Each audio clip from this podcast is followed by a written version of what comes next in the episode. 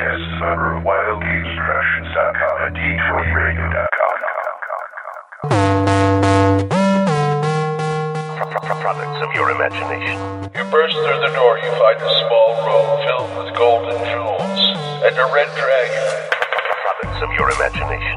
and a red dragon, and a red dra- dra- dra- dragon. Products He of your to imagination. breathe. Save or die! Yeah. Raise them up, raise, raise them up. Zombies all around me. I be hacking them all up. I be hacking them all up. I be hacking them all up. There's zombies all around me. I be hacking them all up. Welcome to the Save or Die podcast, a podcast about classical Dungeons and Dragons. Save or Die, adventure number 59. And I got it right this time. Yay. Just looking forward to a recording over your voice. We could do it again Which- anyway. Which still nobody's mentioned. Isn't that weird? Anyway, We're that This is good. huh? We're that good. Or people aren't listening to the front. I don't know. We have had some criticisms about the front of our episodes, so who knows? Oh, really? Yeah, yeah. The the the uh, what we've been doing has been kind of lame. Yeah, well, But- yeah, that, that criticism starts with V and ends with ints, so, No, he hasn't been the only one. okay. Yeah, there have been a couple of other people who, you know, say it's either that it's boring or none of us do enough in basic to make it worthwhile for us to talk about what we're doing in basic. And I know I personally am really bad about that because Mike does a lot more outside reading about gaming stuff than I do, especially when we're, you know, at school and stuff. So Well, you're in the middle of graphic graphic artists. Okay, okay, let me, nip, let so- me nip this in the bud right now. Oh, come on. People out there, listen to me. We do this section because we like to get to know you and not to know us as people. We like to do it. We give you gaming, what we've been doing in gaming, period. It may not be basic, but we're going to try and make it basic, okay? So back off. Okay, let's go. That opinion was brought to you by the creepy old guy podcast. and speaking of which, because I've actually got some stuff to talk about that's basic related, Uh-huh. at least in, to a degree. and this kind of applies to Liz as well, because we both got the stuff. Most uh, importantly, we got a copy of Dr. J. Eric Holmes's book, Fantasy Role Playing Games, that was published in 1981. And It's a- imagine my shock when I found out that I actually owned the book at one time. Whoa. Surprise! It's kind of pricey. We were lucky to find it for only twenty something bucks, Hmm. and we managed to grab it on Amazon. And I have not had a chance to scan it yet and read it, but um, yeah, we just got it the other day. yeah, I'm looking forward to it. It's uh, I've heard he even puts in a very simple fantasy role playing game in there. He does. It's got a chapter on Dungeons and Dragons, Mhm. So it's I'm looking forward to it. Now, that's the good stuff. The bad stuff, as people listening know, I've been reading Imagine magazine, and I'm way behind on it. I expected to be a lot further further than I am. Further. Further. Maybe that's Mike made a word. that's right. Yeah. Anyway, Imagine number three had an article called Basic and Advanced D&D. And it allegedly was an article to talk about the two, note the differences, and the advantages and disadvantages of each. It was written by Noel Williams in episode in issue number three. Okay. I thought this was going to be great. And I read it and I was very disappointed. Really? Basically, it ended up being a this is basic, which is okay, I guess, but you really need to go to advanced. Because advanced is more comprehensive. Advanced is cool. Advanced, advanced, advanced. So even with our friends across the pond, we have people pushing advanced over basic. Right. Hmm. Now, granted, it was 1983. And TSR was in financial trouble. These guys worked for TSR, but still it was irritating because their rationale for it, or Mr. Williams's was, seemed to be one, basic was harder than advanced because it didn't have rules for everything. And it's eas- it's a lot easier because it doesn't have rules for everything. Well, well, well, run that by me again. So, which one- is it? One point of the article, he's saying that basic is easy to start with because it doesn't have a lot of rules. Right. Then later in the article, he is saying basic is harder. I'll assume he meant for the DM Uh-huh. because it didn't have as many rules as advanced, so you had to make up stuff on the fly. and that's a bad thing, right? Apparently, according to him, it was. Uh huh. so, basic is simultaneously both easier and harder. Yeah. Okay, Yeah. sure. I like what? And even if he had specified DM, I might have let that slide. But even still, it's like, wait. The whole thing was just buy advanced. Basic is okay to start off with, but you really need to play advanced, advanced, advanced, advanced, advanced. And the whole implied basic is for new people or kids, which I always find very irritating. Now, was it in Imagine or was it in the, the fantasy role playing book where Dr. Holmes was grumping about uh, BX? that was in Dragon magazine. Dragon. Okay. Um, you were telling I don't remember the exact issue number, but it was the one where it was in 1981 because it was when Moldvay Basic first came out and Uh-huh. it basically replaced Holmes Basic. Right. And each one of them did a, I think, like a page article talking about the idea of basic D&D. And I seem to recall that Holmes was a little grumpy about it because he didn't necessarily see why there was a reason to do another edition. Right. Uh, the, yeah, he didn't see why there was a reason to do another edition that he didn't write. Well, that may have been part of it. I don't. Re- it's been a while since I've read it. I don't recall. I do know that at the time none of us knew, but now looking back, we know that it was as much of a legal thing Yeah.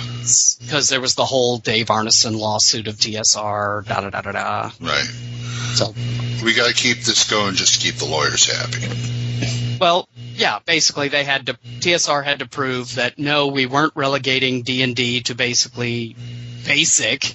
And the whole idea was that everyone was supposed to go to advanced. The then it was good. See, we're we're running D and D as a as a as a uh, parallel product. Right. We're not trying to replace it. It's got its own thing going. Yeah.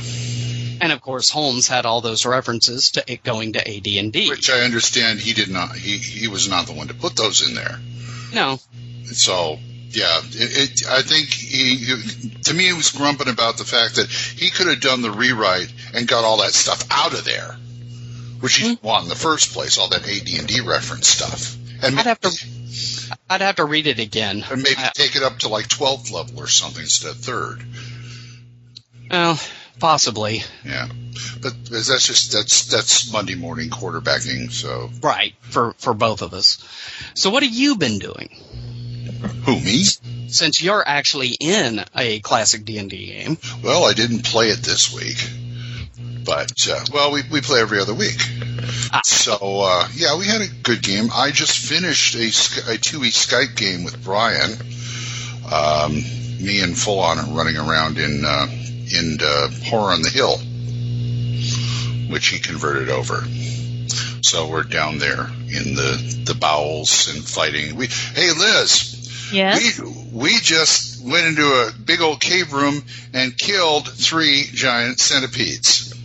Woohoo. One of them had a little collar that said, with with a bow said for Liz on it. You're kidding. Yes, I am kidding. you can keep that gift. hey, you're welcome. it's like your name came up more than once there. So what are you, Liz? Yes. No, no, I'm just trying to kill the damn thing. Um, but no, you, you'd, you'd be Liz if it killed you. that's Yeah, that's true. And or at also, least paralyzed you. and also a few days ago, I had a uh, a not a traumatic experience, but a I went into Half Price Books and they had Cook Marsh box set in there, and it was 19.99. I didn't have the money. What broke my heart was it was it was plasticed up. It was sealed up, not originally, you know, not shrink wrap, but I mean, you know how they wrap it up. And I picked it up and I shook it, and I heard dice. What the box look like? I mean, what was condition of the box? Box was the condition of the box was good. Hmm. Not all that tore up or anything like that, but damn it, it's like it's So you, it's even got the dice in there. yeah, you got a good looking box and there's dice in there too. Eh. And I had to walk away. So well, it's, it's nearly the end of the month. You know, do you guys get paid at the beginning of the month? You might try going back. Just- Maybe. Fingers crossed. so you couldn't party like it was 1999. No. uh, Uh, but uh, you know, I mean, you know, I had to walk away. Walk away. Half price books been good to me. I found a lot of stuff. Da, da, da, da, da, da, da. By the time I got to the car, I said, "No, damn it, I want that box." so I'm probably going to see tomorrow or Tuesday and see if it's still there. Fingers crossed. Fingers crossed. And um, that's pretty much what I've been doing, other than doing some artwork for Thorky. That's about it. Okay. He's putting out a Mazes and Perils adventure. woohoo. Ooh, Do artwork for it. Oh, sweet. yeah. Well, if you, yeah, yeah, come across the green pal, I'll do anything you want, you know. Except that weird stuff. Anyway, Well, that- Liz, do we have any emails? Uh, yes, we do have emails. Oh, good. We have four emails, as a matter of fact. uh-huh. And our first one is from Alistair Scarlett, who is I love also that name. that's I know. that's a that's a fake name. Come on. That's an awesome name. That yeah, Captain Alistair Scarlet and the Warriors of Tomorrow. Oh. Well, then again, there's an actor in Plan Nine called Dudley Manlove, and if you Thank you. that that no, well, no, that you look him up on IMDb, and yes, he was born Dudley Manlove. Well, the guy who uh, wrote Castle Caldwell, Harry Nuckols.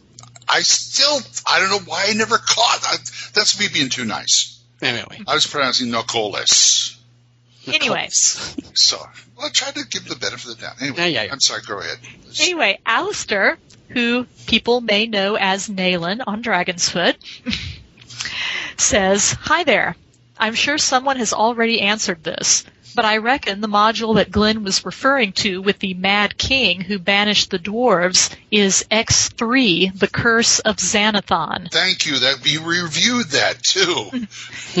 It's actually the Duke of Rhoona who is being controlled by Xanathon, but he does indeed banish the dwarves. Uh huh. I also wanted to comment on the reference to Vince's method of placing the same encounter in whatever place the party ends up going to, so that they still end up doing what he wants and has prepared. Here we go again. This is the way I work as a DM to an extent. The party will never know that they would have met the band of orc bandits whichever turning they took. All they see is the progressing narrative of their adventure. In other news, I couldn't help getting a bit excited by DM Mike's mention of a PDF of Imagine magazine. I appreciate that sharing copyrighted material is a bit of a shady area, but is there any way I could get hold of a copy? Keep up the good work as always, and I've noticed that the sound quality has improved over recent weeks. Thank you. Cheers, Alistair. Well, And now that he said that, this Yeah, this will be a is crappy sound. uh, uh, Alistair, thank you for the email and thank you for asking for Imagine Magazine. But no, no, in any way, shape, or form can we give you Imagine Magazine. Thinkosammer at gmail.com. Well, certainly Uh, but not not as one PDF. no, no, we, How we couldn't that do that. be? Yeah. I would I would never, you know, tell you to send me an email asking for it. I would never do that. No, I wouldn't do that if I were you. Uh-uh. Uh-uh. Wink wink. yes, do not send an email to Glenn. Yes. To smokestackjones at gmail.com. You don't want to send it there. Remember that, smokestackjones at gmail.com. sorry. Sorry. One more time. Brought to you by uh, Smokestack Jones. at gmail. and, th- and thank you for the uh, Yeah, the thanks for the email, yes and we we will talk to you and you know the- I'm sorry. Sorry, go ahead. No, I was going to say the Vince thing. Thank you. That's the what- that was the whole idea for switching them around like that. They're not supposed to know. They're just supposed to enjoy the game, right? If it works for you. right. Okay. Go ahead. I'm sorry. Alrighty. Our next email is from Matthew E. And he says, I noticed one of you guys were talking about random charts. I love me some random charts, but I noticed you mentioned the Ultimate Toolbox. I didn't catch the other book referenced. What was it? Tome of Adventure Design by Frog God Games. I was going to say, was it Toad you were talking about? Yeah, I- Toad. I, bet it was. That's that's the acronym TOAD, to- or it's Yeah. Tome of Adventure Design. And I'm sure that Frog God Games did not sit around trying to come up with an acronym that spelled Oh Toad. yes, they did. I talked to them at North Texas RPG Con. They said they sat up trying to figure out how to come up with something that had to do with a frog. Frog or Toad. Or, Yeah. yeah. So, At least it wasn't Sticky Tongue as their acronym. yes. Well, Yes.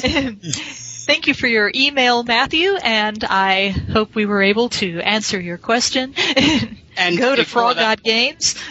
Yeah, and ignore the whole Sticky Tongue thing. I'm almost certain they would never make that an acronym product. I'm sorry. I'm sorry, Liz. He comes on our show. He comes back like this. You know. I'm sorry. yeah, yeah. He comes and takes out his hammer. He gets corrupted. I'm blaming you guys. I just want you to know. okay. We didn't say Anyway. anything bad about kobolds. We really didn't. Not yet. Anyway, anyway, our third email is from Rust, hey Rust. Never sleeps. Hi. and he writes, Greeting OSR knots. I'm not sure what that means. I don't. Anyway, I think it's like Argonauts, you know. Hmm. I don't maybe. Yeah, it might go downhill from here. Go ahead. he writes, Mike was right. Orgies Incorporated is in issue number 10 of Dragon Magazine. I'm not insane. I'm not. Yes, you are. Oh, okay. You just happen to be correct and insane. Oh, okay. It's his Kama Sutra. Anyway, go ahead. Um, he continues, I find Dragon Magazine interesting for the look into the past of role playing. The old pics and advertisements are mind blowing sometimes. The content inside is just as informative as any web forum that I tend to browse over. That's Though I- for sure. Though I tend to actually read the Dragon magazines from start to finish. Last mm-hmm. email, Mike was wondering if you could substitute different things into the feast. A giant salmon sounds great, and lets the chance to get attacked by a giant bear feasible. There's no real reason to block substitutions, but my main reason to use those food items was to make players see a reason to go and talk to local farmers and vendors. It fleshes out a kingdom to include farmlands and small villages nearby. But when the party just rides by them and heads straight to ye old Walmart every time, it gets old.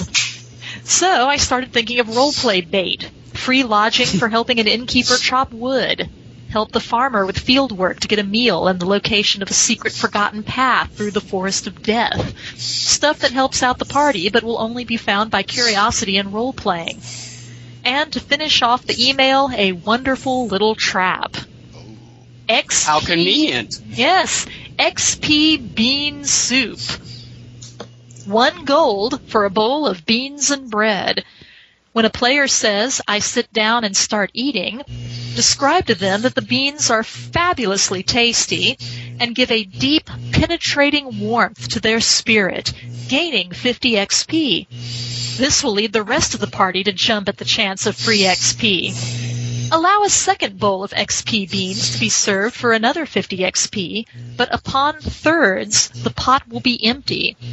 Of course, the party will be happy and settle down for the night at the inn. This sets up the bandit attack later that night. Lots of shouting and yelling will wake the party.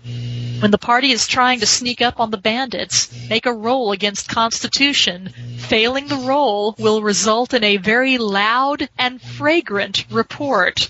Sincerely, Rust. And if there's open flame in the oh boy. It's a fireball spell. the bandits obviously have a magic user. Yeah, well, I have 18 Constitution. I could clamp that thing tighter than a tick. Ah, yeah. Anyway, Anyway, thank you for that. Um, yes, that's lovely. Hey, yeah, right. I find that a, a little ironic because it's usually my bad jokes in the 2E game that causes me to lose 50 XP points. Ooh. Yes, but you want to lose the XP, so it's still a Well- for you. Yeah, okay. I s- And Mike, it's all in the delivery too. well, well. Take it, take it from me. Thanks for that, Rust.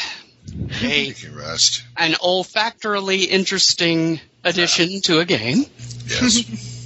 what else we got? Okay, our final email is from Vic Shade. And we actually received several emails from Vic Shade, but we're only going to include one of them in this episode. We're going to have to do another email episode just to get through all of our backlog of emails. So, And, Don't vo- worry. and voice calls. and so don't worry, Vic Shade, we have not forgotten you. Stay tuned for your further emails in upcoming episodes of Save or Die. anyway, Vic Shade writes, I agree that dragons are too powerful for starting heroes to bash on, except for baby whites. But could you imagine buying a rules set for a game called Dungeons and Dragons and then finding out that you don't have any rules for dragons? Yeah, Dungeons and Kobolds doesn't quite do it.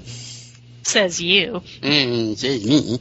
Anyway. Thank you, he continues the role play aspect, or even the get this and then do this and slay the dragon plot. Also, once you hit late second level into third, you can take on small blacks and greens. I've done it with the Dragon's Lair adventures. They came in a box. Well, mine didn't. Dragon Slayer Adventures. Yeah, I'm not familiar with those. Did Don Bluth write those or what? anyway, does he go on? uh, no, that is the end That of is it. Jade's email. Well, thanks for the email. Thank- you might Thank you. write in and let us know what you mean by the I- Dragon Slayer Yeah. adventures. How Um, does how does he find time to write these emails? Vic Slade. It sounds like he's a private eye. Yeah, that's a pretty cool name too. Vic Vic Slade, role playing private uh, eye. Vic Shade. Shade. He's a Shade. shade. He's undead. The doppelganger came into He's also AD&D, so the doppelganger came into my office. She was all curves, some of which stopped to move. She said, uh, Okay. Anyway, sorry. My inner monologue got got away from me. so- save that for the lumpers. Oh, okay. Anyway, uh, thank you, All right. folks, and you can email us at podcast at gmail.com. yes. And now, your emails coming. yep. And this episode, we were talking you know, about the timing of Rust's comment because this episode is about traps. Yay! It's a trap. It's a trap, and we're going to talk about it. Yep. And uh, where are we going first? Game on. Going to game on.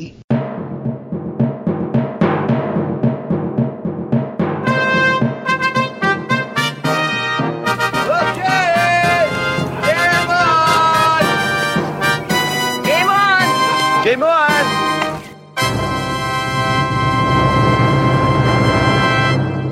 Game on. This is de- for us taking a look at how we deal with traps as players. And we'll start for once with Liz. Oh, thank you. Oh yeah! Oh yeah! Go ahead. Okay. So, what are we starting out with? How Basically- I how I would check for traps if I was playing, mm-hmm. or Yeah. what? Do you, assuming you didn't have a DM who just said roll the dice and go, mm-hmm. how would you? What is there anything you've done as a player character to that's a stock checking for traps? Um. Like Well, normally I just on the occasions I play a thief. Usually I concentrate mainly on doors and locked chests. Um, I don't usually spend a lot of time, you know, checking for, say, pit traps in the floors or stuff like that, unless I'm in a location which is either rumored to be heavily trapped or it's already proven itself to be because we've run into some things and it's kind of obvious at this point this entire place is dangerous. I'm going to look at everything. Yeah. Um, so yeah, normally I just you know go with checking for doors and checking for traps and locked chests. That's my standard.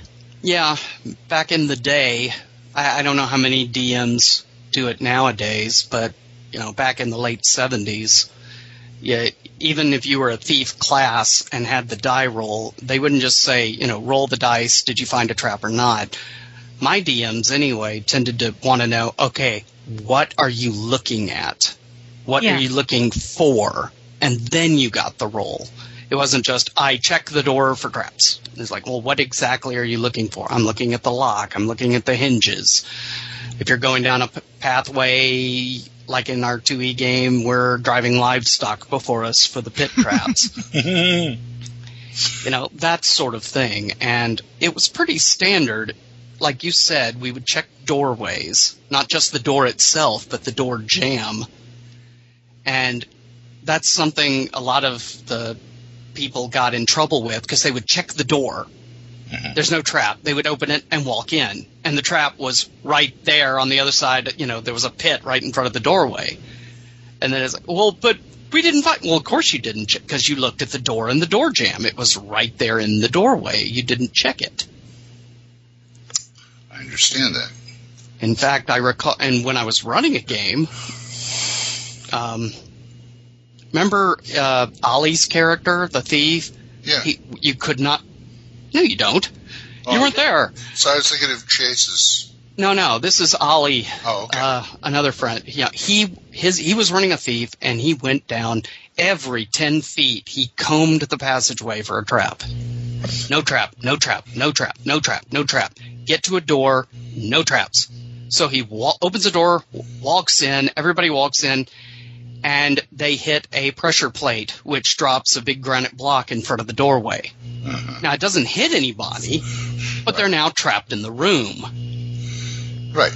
And he was pissed at me. He was like, "Well, I checked." I was like, "No, you checked the outside. You didn't check the inside." But my roll. It- well, that's nice, but the roll isn't everything. Yeah, it's for this situation. This is a different situation. Yeah. Yeah. So, what about you, Glenn? You ever been in that kind of situation as a player? You know, it's funny because I I don't remember all that many traps when we were playing. Um, I didn't run very many of them. In fact, this basic game I'm playing in now is the first time we actually had a thief use a ten foot pole. Ah, yeah, the ubiquitous ten Yeah, foot I've- pole I've to heard- test ahead of the way. I've heard people, you know, joke about it and things like that, but I've never seen anybody use it until he came along. And it's like, you know, it's a nice idea, Mhm. but I hate to have to carry it with me all the time unless it was collapsible. Yeah. Now, see, when I played a mage and I had a, a staff, Uh-huh. you know, I would use my staff in this way that you might ordinarily use a 10 foot pole, especially if we came across any things for standing water or whatever. You know, I'd poke stuff with my staff instead of get down and touch it myself. Also, we used to we used to roll the traps. The player used to do it in front of everybody. Um, in my basic game, it's like Mhm. no, no, DM's doing it behind the screen. Yeah, I mean, originally that was how it was supposed to be. The DM rolled the the fine traps roll. If I had a dollar for every time I heard the DM, the DM say, "Well, it looks okay to you," Yeah. you know, You are certain there are no traps there, that's right. or you the are inev- certain, yeah. What? yeah, or the inevitable. Nothing apparently happens, which is a fun one. yeah, yeah, you are you are very sure that there is no traps here. So when there is a trap, everybody can blame you. Basically, yeah. Yeah. Well, Liz, what would you say the worst trap you've run into as a player? Oh, um, well, this is, I guess this would be the worst trap because I didn't get out of it. Uh-huh. But one of our, one of the games that we played, um, our friend Kevin, who You know, I don't think he's on OSR Gaming, but he's on Dragon's Foot and some other stuff. Occasionally, he'll show He's up. He's been to North Texas RPG Con a couple of times too. Right. But anyway, um, actually, Kevin played with us. Um, well, you weren't in that game though, Glenn. That was the the Jeff D V and Oh, V game Right. That Yeah. you didn't get oh, the to first, get the first, the one. first one. Yeah. Okay. Yeah, the first one. Okay. But um, anyway, Kevin was running this game, and a lot of our party had already died, and I think my mage was one of the last ones still alive, and I'm trying to get out of this place. And I get trapped inside a chamber that didn't have, you know, there were no entrances or exits. It was a solid stone chamber, no doors, nothing.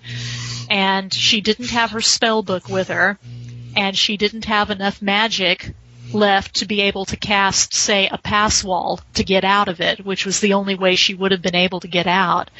So she basically just wound up being trapped in there and eventually starving to death. What a way to So that was my that was the worst trap because I was not able to get away from it. But Mhm. you know, it wasn't really you know, intricate or anything. You know, you're just magically trapped in a room with no entrances or exits and you have no magic to get out of it. So if I had Mhm. had it, it wouldn't have been much of a problem. Yeah. What about you, Glenn? Uh, you know, the one trap I really I remember has nothing. First of all, we never figured it out, and second of all, it's one of those things where the GM tries to be too clever,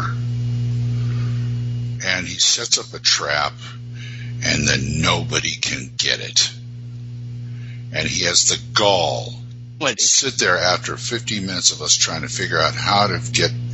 It, it was a puzzle trap Ah, out of a room, and he, he spent 15 minutes trying to figure out this puzzle. It was like a sh- a wooden shelf with rods, he is sticking holes and things like that. We spent 15 minutes, and then he had the, you know, time. It was time to end the game, and he had the gall to say, "I don't know why you guys couldn't get it. It's really." It's Oh. like I did not only not get it, but I don't think I'm going to be back to your game either. yeah, yeah. That's a that's a great way to keep players. I- you guys are stupid. I can't see what's wrong with you. found out how the damn thing was supposed to work. He never told me. Yeah. You know, it's like you're a good friend, right? Okay, as a friend, this sucks. you know, Well, as a player, I'd probably say the worst trap for me was this was back when we were playing Brown Book and illu- and there was a lot of fast and loose use of illusion, right? Our DM interpreted as HL, if you're listening. um, his interpretation was that illusions, if you fail your you know ability to disbelieve, Yeah, they work as reality. Not just that you believe they work, they really work.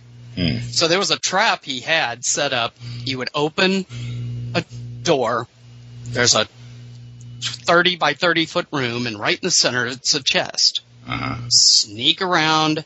He rolls for our believe, and we get to the chest.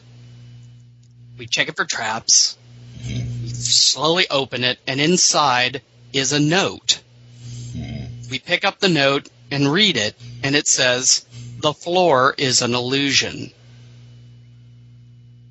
Because as soon as you realize that it's an illusion, it disappears. Ah, but do you believe that note? Well, because you have that, it requires another belief note or belief roll, Oh, and that one, it disappears, and we all go, ah! I could have swore that the player had agency in whether you believe, you know believe something's an illusion or not. Well, in the Brown Book period, there was nothing that said that. Uh, It was up to DMs to handle how how um, illusions were believed or not. uh-huh. Which is why in, in the original Brown Book, illusionists are actually more powerful than they were subsequently in AD&D. Okay. That kind of sucks too. Yeah, well, it, You know. it sucked, but at the same time, I found I, we thought it was a little amusing. You know, like, It was. It, ah! That is a good trap, though. That you know, if you're going to play that by those kind of rules, and I can understand that if you if you're taking damage from an illusionary creature, you're going to think you're really hurt. But I apparently, it, under his thinking, even when you find out it's not an illusion and it goes away, you still have the damage. And True. speaking on that, a another trap that Liz and I ran into in North Texas RPG Con in Dennis Sustare's game Oh, nice. was there was a we were trapped in a room, the door closed and had a wizard lock on it. Ah, Now, we obviously how do you get that open? A knock spell. that's right. Well, the way knock is described, it basically opens anything magically held. Okay. The ceiling was full of rock and boulders, which were magically held there. So when we cast knock, On the door. it's it's an area. Oh, Yeah. It's a it's a range spell. Oh. Sixty foot range. I didn't know. Oh boy. Yeah. Well, this was OD&D Swords and Wizardry too. Yeah. Okay. and it was an area effect. So, crunch. Yeah. You better make that dex check and make it real good, or Yep. your or your save. I give actually I give them two at that point. I, I I do the dex first, and then that they didn't do that. Then you get the save, and maybe you'll get out with half. Mm. I see. To me, I, I just give the save Really? because well, that's what the save is supposed to be. The- Right. In which case, in this circumstance, the save translates as using their dexterity to try to leap away. All right. Well, But okay. anyway, Anyway, have y'all ever been in a game where PCs have been able to set traps? no, I haven't. You know, because we never. Th- uh, I take that back.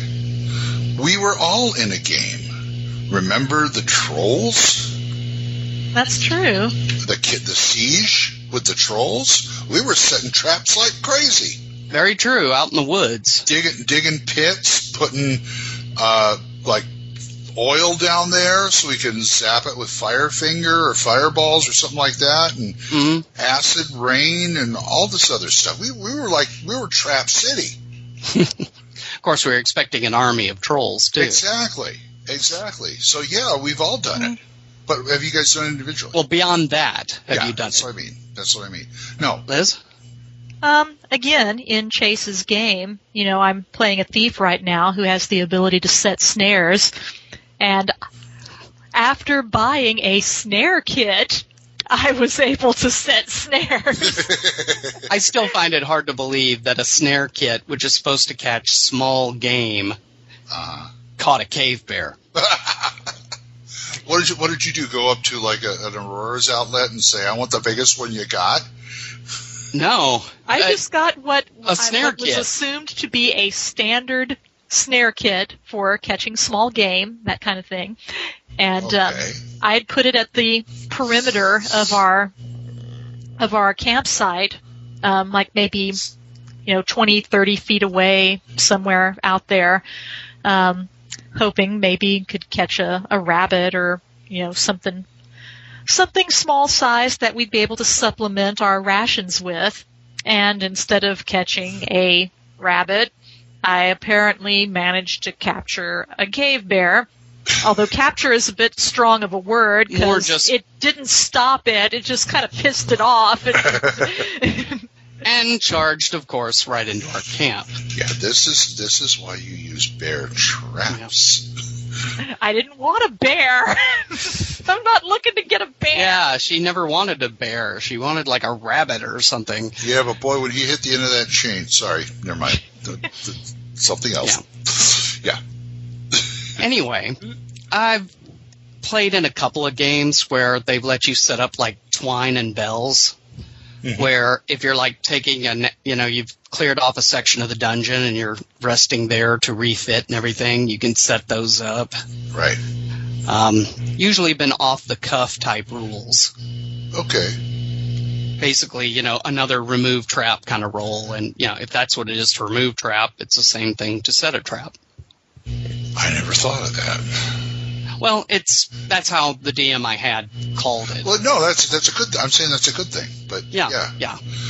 yeah. Um, That's of course, then of course they they well, you've got to have the equipment to do it and such and all that. uh Yeah, I- I mean, like I said, you, you do Auroras or go to the general store, and you know, if you there are, I know, there's, Mm. I know there's players out there who do think ahead like that, Yeah, but you know, but yeah, it's it's a, a potential use for a thief that I don't think gets used very often. True. And you can't think of everything. I mean, not unless your name is Bruce Wayne or MacGyver.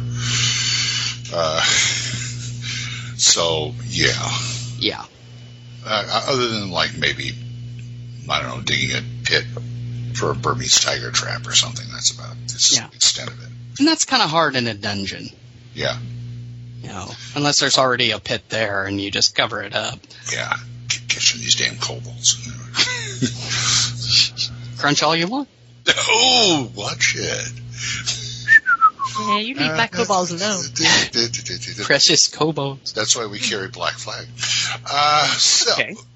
Well, let's look at now. Let's take a look at it from the DM side of the screen okay. in DM Fiat. Nope. Sorry. What? Nope, you're wrong. Look it up. I don't have to look it up. It's common knowledge. No, no, no, no, no, no.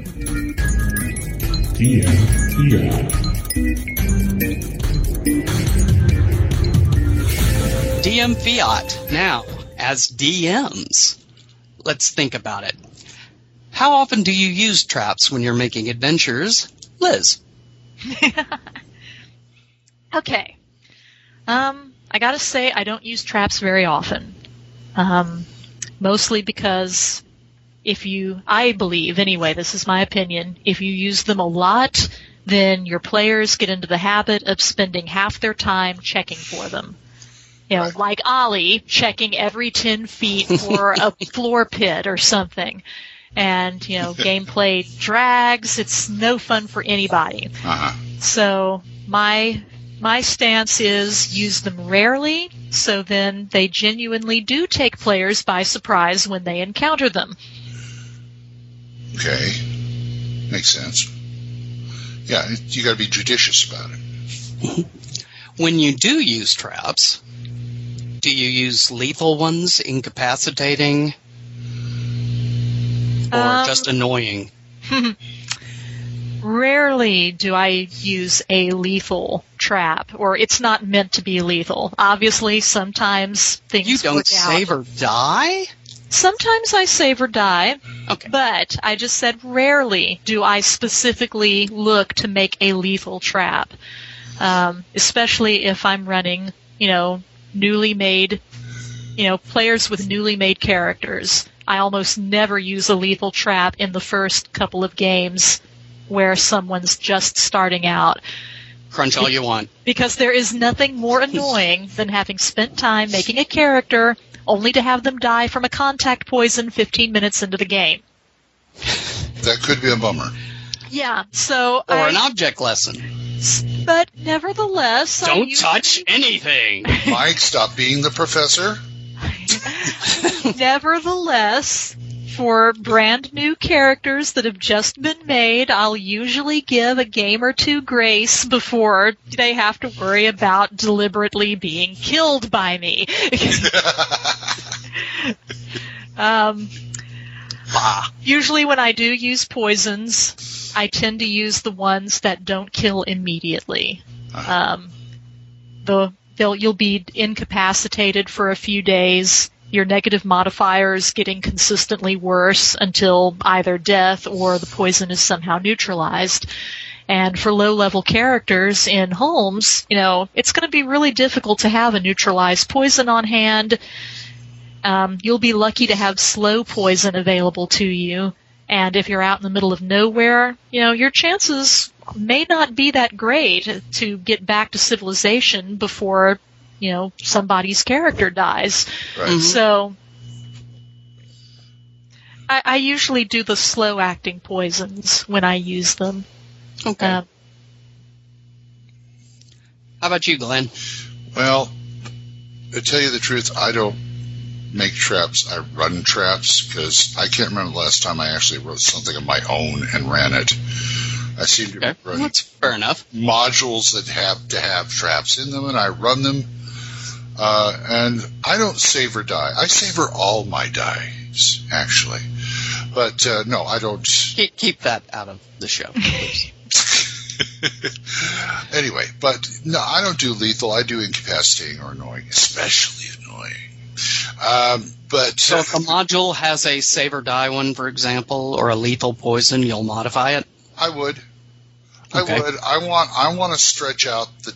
I want to stretch out the pain as long as I can. I'm not one of those guys who, who like a killer DMs. I have a feeling if I was ever a killer DM and everybody died, I'd be like my dad. It's like, oh, I bet you won't do that next time, huh? I'll make a new character. Good, he's dead too. Yeah, you keep learning. See. Well, you know, he's, he's one. Yeah, I'm learning not to play in your game. Yeah, he'd be one of those whatever kills doesn't kill me makes me stronger type DMs. ah, okay. but yeah, annoying and something that'll like you know like whittle them down.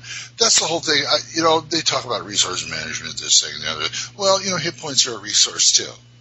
Yeah. And Knowing when to fall back and Yeah. recover yourself is Exactly. part of the And- skills. and if you got traps that are going to ding them, just like nickel and dime them. Mhm. After a while, you know, you get nickel and dime like say, by say two, three traps, and then run into like uh oh, I don't know, uh, Umber Hulk encounter. And by the time that's over, you're going to go, look, we either need to go back to town or stay here in this empty room, spike the doors closed, and rest Mhm. and do the healing and all that kind of stuff. That's what teaches them to, to like, you know, plan your attacks, plan your fights, and, you know, just take this at a certain pace hmm because you're going to run into more of this. So traps to me are useful for that kind of thing. I mean, you know, monsters and stuff, teach them to run away, that's fine, but it's also, there's traps there too to make them think. Okay, Yeah. you have so many hit points. And this thing, Charlie over here sitting here with a lame leg now, and Frank's over there with a head injury, and Wanda's over there with her eye out. Hmm. You know, Yeah, I remember a game I was running with uh, Robert, Liz. You may remember it when it was in the bandit uh, setting, and uh, the one who was playing the thief, Rita, you know, she tried to pick a lock on a chest. She didn't do it. uh-huh. So Robert, playing the fighter, just smashed it in. It's like, oh, okay, you have gold. Come to another chest. Rita tries to pick the lock. It fails. He just smashes it in. Ah, look, more treasure. So he gets the idea he can just do that. And then the third one, Rita didn't even get a chance. He just rushes up, smashes it, and there's a gas trap. yep.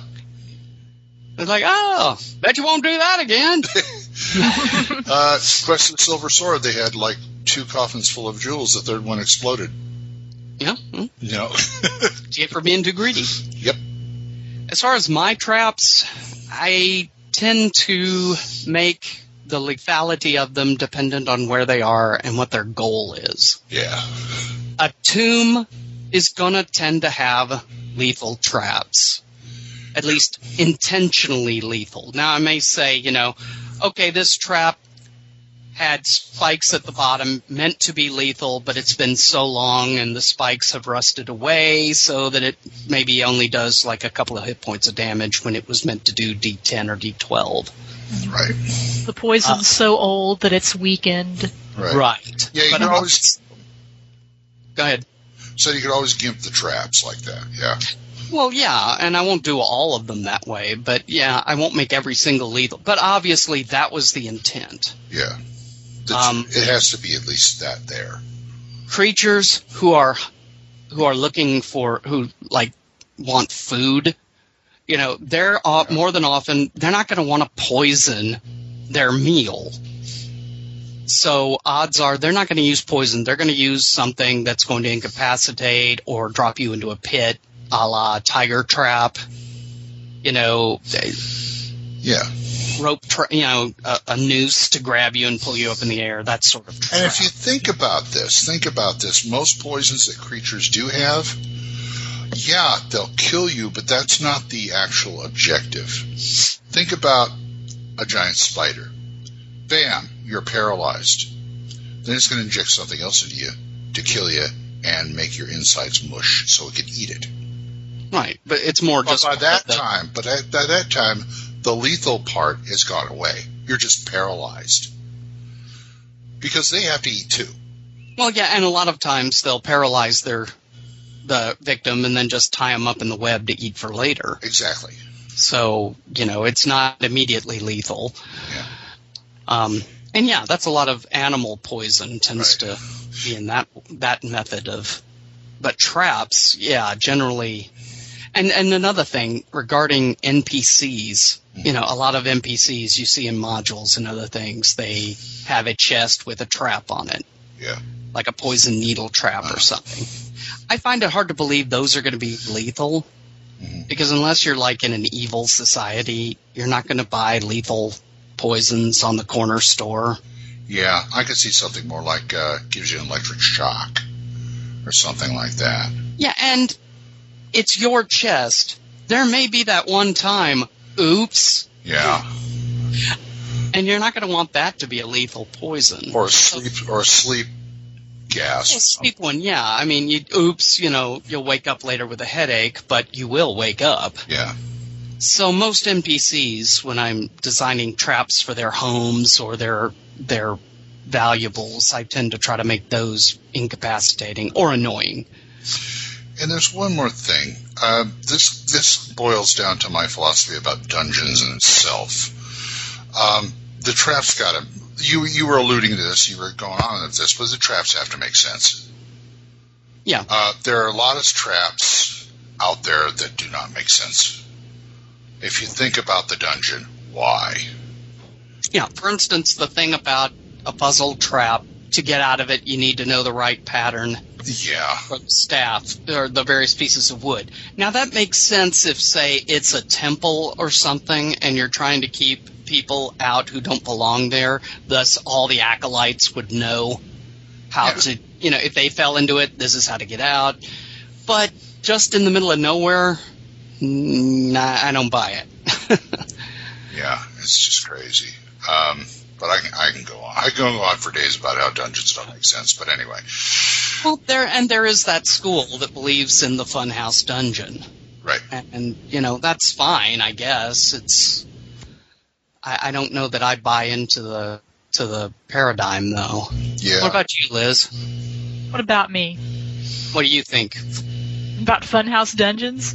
yes They they can be enjoyable, and I certainly was guilty of, you know, having dungeon setups that made no sense whatsoever when I first mm. bought the game and oh, I Oh, yeah, started we were- doing stuff.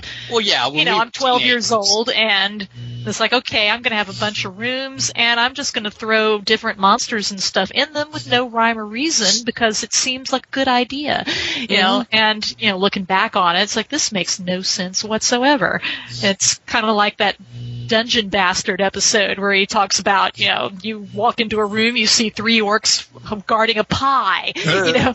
What do you do? Punch your DM in the face, you know. You what know? punch your dm in the face you know. I, Like I- those were those were my dungeons when I first started out. They were probably what people now would Mhm. punch me in the face for. It's like, you know, why did you do that? You know, you know, it was pervasive in the industry back then too. I read a ju- I read a Judges Guild module that made it clear to the DM under no uncertain terms that the pa- characters have to get by, by this room of monsters to continue into the dungeon, and they went on about a paragraph. They must do this. You got to find a way for them to get through there. You got to find face these monsters in this room. You know what was in the monsters? You know what was in the room? Four kobolds. Okay, I know they're wily and stuff like that, but and they might put probably put up a good fight, but four kobolds?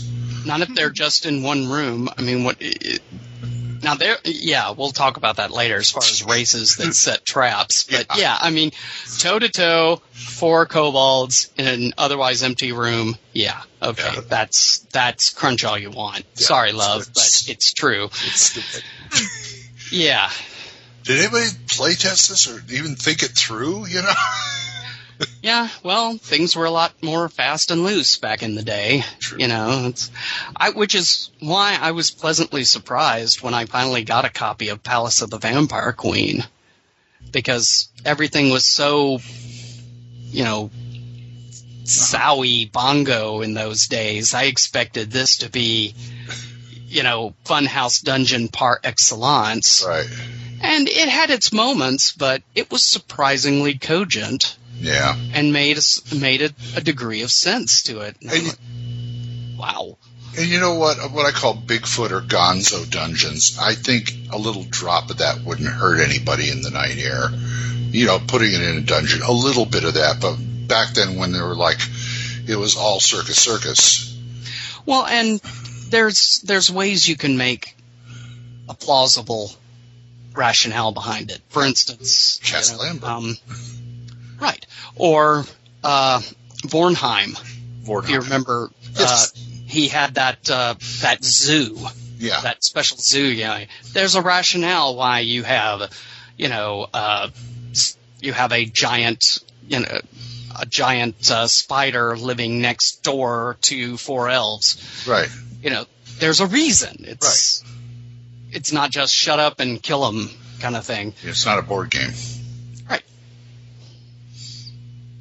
That's what I have to say about that. Sorry. Have you ever tried running a game without thieves? Or had a party that just nobody wanted to be the thief? No. And if so, how did they handle? How did you handle them detecting traps? I gotta say Without no. thieves. I gotta say no because it's ironic that the the same parties that will never think of going into a dungeon or anywhere else without a thief would not think two seconds of going somewhere without any Not clerics. clerics. You know, Yep. I've seen them though. I've heard of them. you know, we got the thief there. He'll detect the traps. We'll stay out of trouble. You don't need any healing. We'll just take a bunch of healing potions. Okay. But of course, if you look at the dwarf and their ability to detect sloping passages and all that, that was originally put in there to help them find mechanical traps. I mean, this was bef- back Brown Book before the thief class was introduced in Greyhawk Okay. supplement. So, you know, the original idea, and I think Liz and I have mentioned this before when we read Maze of Peril, the novel written by Dr. Holmes regarding his D&D games, you know, there were no thieves in that group. Really? No, the dwarf would check for traps. Everybody had a 10 foot pole they Yeah. were knocking around with. You know, there was no thief in the party. Yeah, Yeah. you had the dwarf, you had the elf, you had the wizard, and you had the men at arms ensign expendables. Yeah, I'm I'm assuming you would probably either have to make one character as the designated thief, Which was the dwarf. yeah, had the ten foot pole and detecting the slopes and things like that, and and maybe backed up by the mage having a few detect spells and things like Uh, that. and the elf and the elf Yeah. detected the secret doors. right. You know, so there was a pattern before the introduction of the thief. Yeah, it's just it was spread out amongst other characters. Right. Um, I mean, which I, I kind of makes me wonder if maybe it might be interesting to run a game sometime without thieves. and in AD and in AD&D, uh, the halfling sort of takes up some of that slack. A little. Yeah. Um, with his burglar-like tendencies, and doesn't he get some thieving abilities too? In I AD&D, I don't know. It's been so long since I've really looked at my AD&D books. Well, you're the one with the two E game, so yeah. I don't look at the books. I just play. Okay, okay, okay. But yeah, it tends to be spread out. Hmm. But yeah, it seems like that might be interesting Right. to to try sometime. Yeah, yeah, it might. Anyway, Are we done with this dead horse? yeah, I think so. Uh, Liz. Any- Um, I, any- I think so. Yes, yes. okay. Yes, yes, I think so. Yes. Yes, yes. Well, let's go from talking of the traps itself to critters that might set them in random encounters. We take what we want and leave the rest. Just like your salad bar. Nothing up my sleeve. Crystal! You will come out no more. What? Huh? What'll come out no more? Random encounters. Random encounters. Yay. Monsters that might set traps. Men. Yes, no. Well, actually, yeah, but I'm not Men sure are they- monsters. Boy, Hey, says so in the monster manual. I know that's AD&D, but nevertheless.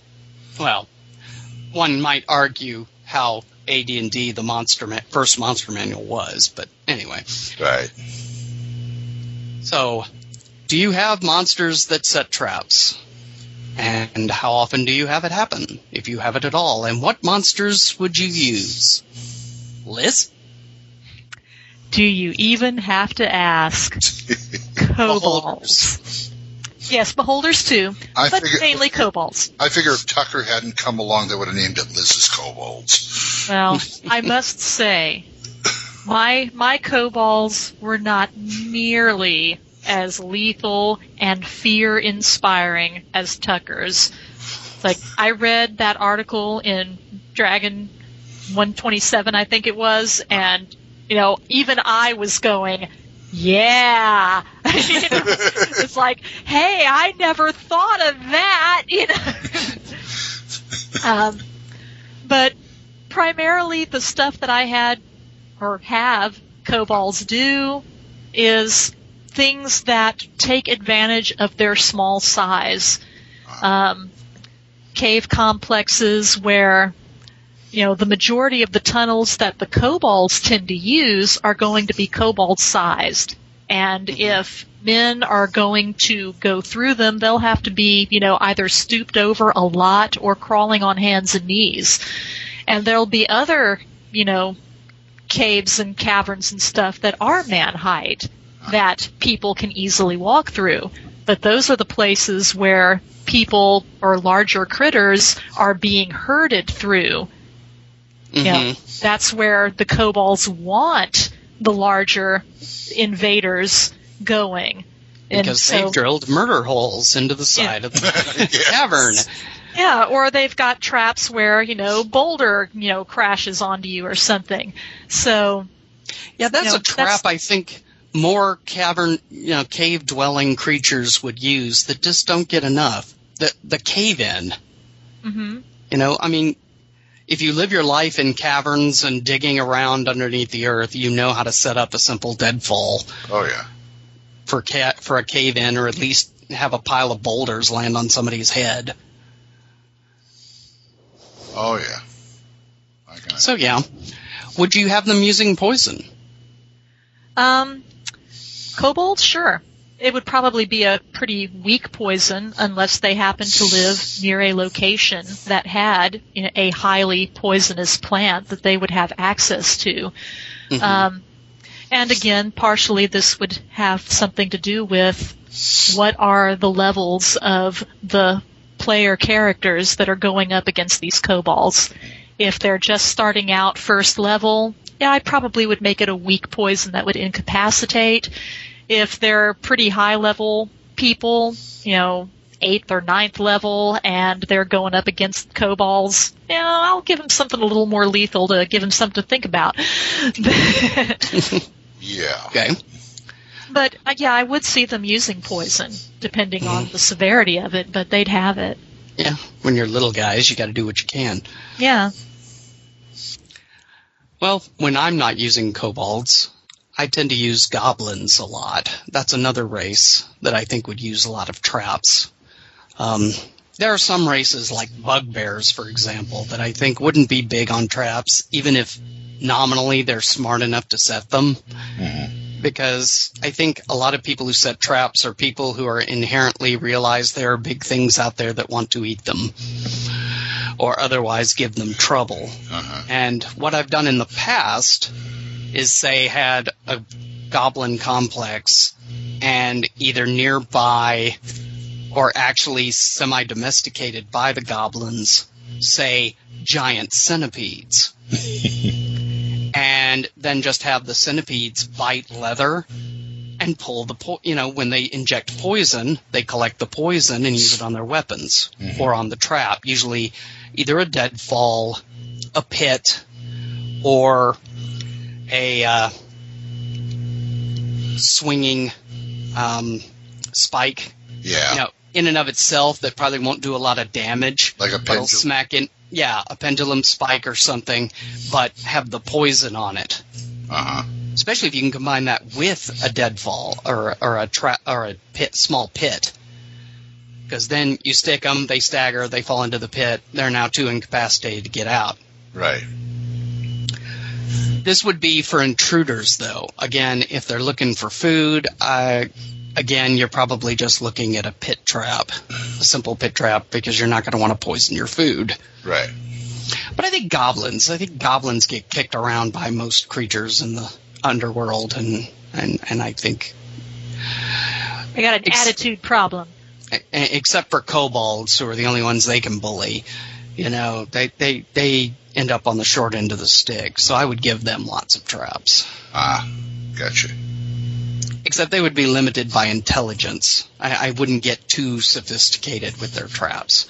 No, no wooden stick traps for them, for instance, Glenn. Okay, okay. I got it. No, I wasn't the one who came up with the trap, though. Oh no, no, I'm agreeing with you. Okay, In- okay, in cool. In fact, when we were lucky enough to be in that AD&D tourney uh, in Milwaukee that Gary actually ran the last the last round of, Wow. One of the traps he had, if you remember, were those spears, Liz. hmm It turned out to get out of that room, we had to do like a, a pyramid of it and then reach into the pyramid once it's made of the spears and stuff, and we never figured it out because it's like, what the heck is this about? but anyway, go ahead.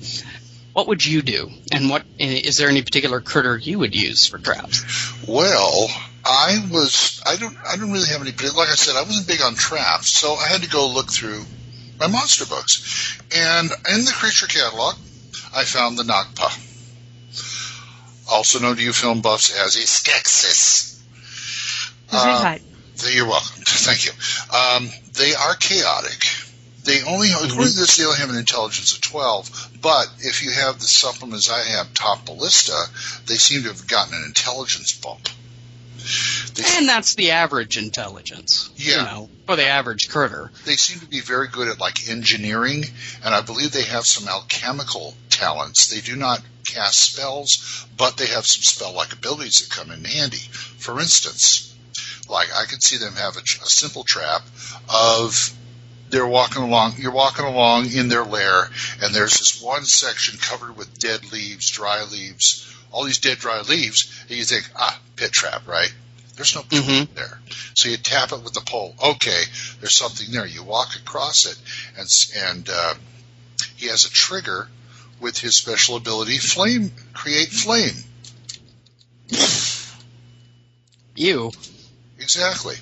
I thought of another one too. He t- if you if you're if he's fighting you, which is very rare because they don't like to fight, they toss a flask at you. What do you think the flask is? The flask like oil, you know, to light you up. It Could be doesn't acid. could be, but it doesn't break. Say the players pick it up. He hits his special ability, spell-like ability, corrosion. There is acid in it, and now. uh, So it ha- so it had to be a metal a metal flask. Then. well, Ashley, no. It's corrupt. It's a corrupt corruption. I'm sorry. Cause oh, okay. non-living objects within 60 feet to decay or rot into an unusable condition. Ah, okay, good. Oh, look, you dropped it. Corruption. Ah! You know, that kind Ah, of stuff. yeah. For a minute there, I, I was afraid we were going to have another rust monster argument. No.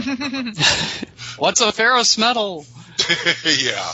Remember But- that one? Yeah. Yes. Let's not start that again. Yeah. But I can see him being, if they have kind of an engineering type of mind, or an architectural mind, I should say, they could fill their lair with traps. Oh yeah. Especially the you know the ones that are engineering based. You Right. Have I mean- sliding granite dro- you know blocks and Yeah. You know, their their philosophy is probably, oh, I don't know, uh, you know, uh, one good deadfall trap is worth its weight in gold. mm, So, you know, I think that would be a very good creature, especially if it's the big bad guy. You have to go like tackle him in his tower or cave or wherever he is. Yeah. Or something like that. And that is a way to make an otherwise weak creature more of a threat. Exactly. Because these creatures, I mean, they've got a 1d8 bite, okay? That's about it. But they make up for it with the It's not bad. they make up for it with the spell like abilities. I mean, their spell like abilities are like this: create flames, okay, paralysis, corruption, darkness, and phantasmal force. Well, there, Phantasmal Force by itself can cause a lot of nifty problems. Exactly, and they save as a, ma- a ninth level magic user, and they're ninth hmm. dice. So they're kind And and don't forget, they make a noise that really irritates Liz. that's right. Yeah. I suggest you. I suggest you stop. I would, I'm going to be sleeping in the backyard tonight. you know, I would be using a creature like that and his smarts. Yeah. You know, you know, he might have a bunch of kobolds to do his bidding that he could help. You know, he could like set up stuff for them too. Yeah, a- a mutually, you know, beneficial situation. Right, in fact, in Top Ballista, they seem to hang out with tabi a lot. You know, the winged monkeys. Yeah. You know, What's wrong with winged monkeys? Nothing. fly, fly. Yeah, Liz got me a, uh, a coffee mug that says, "Don't make me pull out my winged monkeys."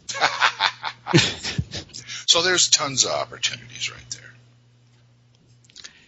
Well, hopefully, everybody, we've given you some ideas to think about when it comes to traps and trapping your PCs. They're going to trapping your mate. Wait a minute. no, no, no, no, no. PCs. Ah. And, and PCs, don't trap your players. Cause, Okay, you well, know, well, Liz that- trapped. You can get into a lot of trouble with the law. well, yeah. Liz yeah. trapped her mate a long time ago, and Uh, we don't trap our players anymore. we d- Anymore. any anymore. The trouble. Really, it isn't. Ah, okay. It's the the, Learn from our mistakes. the upkeep is terrible. Yeah, yeah, especially. And and then when you put the poison traps in with it, it just no, it's Oh, not worth. Yeah, I know what you mean. Anyway, So we wander down the road once again. You better not put that music into this. I don't have that music, so I'm surprised. okay. Well, I can always like get on a mic. How are you heading down that road, Liz? I'm setting some traps with a group of kobolds. And I am falling into those traps set by uh, by Liz and her group of tro- kobolds. Ah! He's no he's no fun. He fell right over. and I'm I'm helping the Nagpa out. Hopefully burned. Can someone help me? The Nog the Nagpa's creating some flames for me, so I can yeah. I can Ah! set my own- I'm horribly burned. I have been horribly burned. Can someone call someone to help me? Thank you, Robob. Uh, I guess it's time to go, huh? Uh, yeah, looks like it. All right. Good night, everybody. Good night. Uh, sorry. Good night, everybody. Free arc.